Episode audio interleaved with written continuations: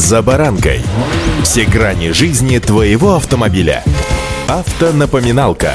Комментарии экспертов. Советы по обслуживанию автомобилей в программе «За баранкой». Стартовал учебный год. Миллионы детей от мало, ну, до уже не маленьких, в общем-то, вышли на дорогу, и это еще один из факторов, который обязательно, повторю, обязательно должен учитывать водитель. С вами Забаранка Александр Карпов. Здравствуйте. Автонапоминалка.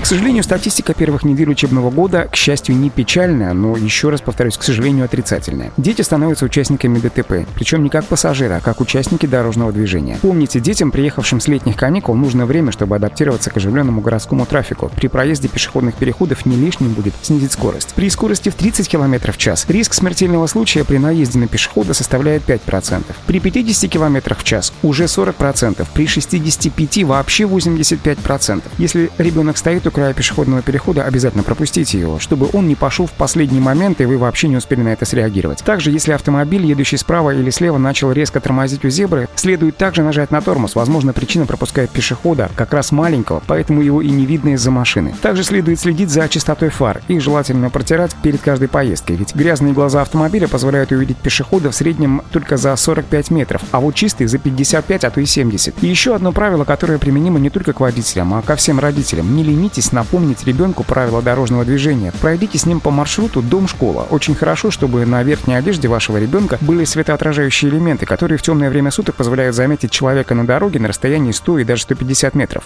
Автонапоминалка.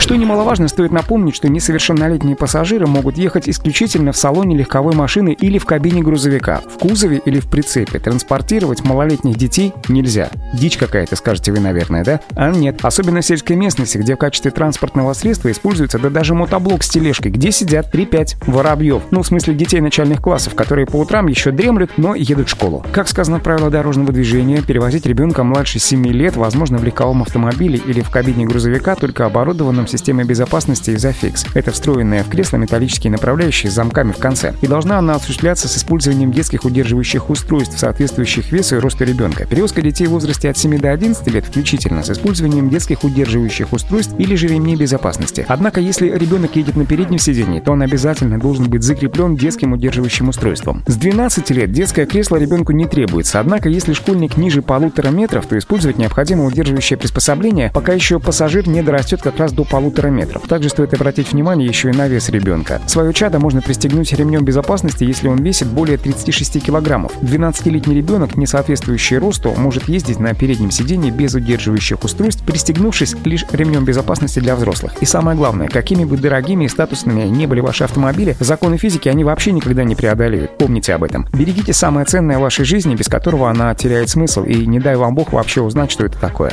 Удачи! За баранкой.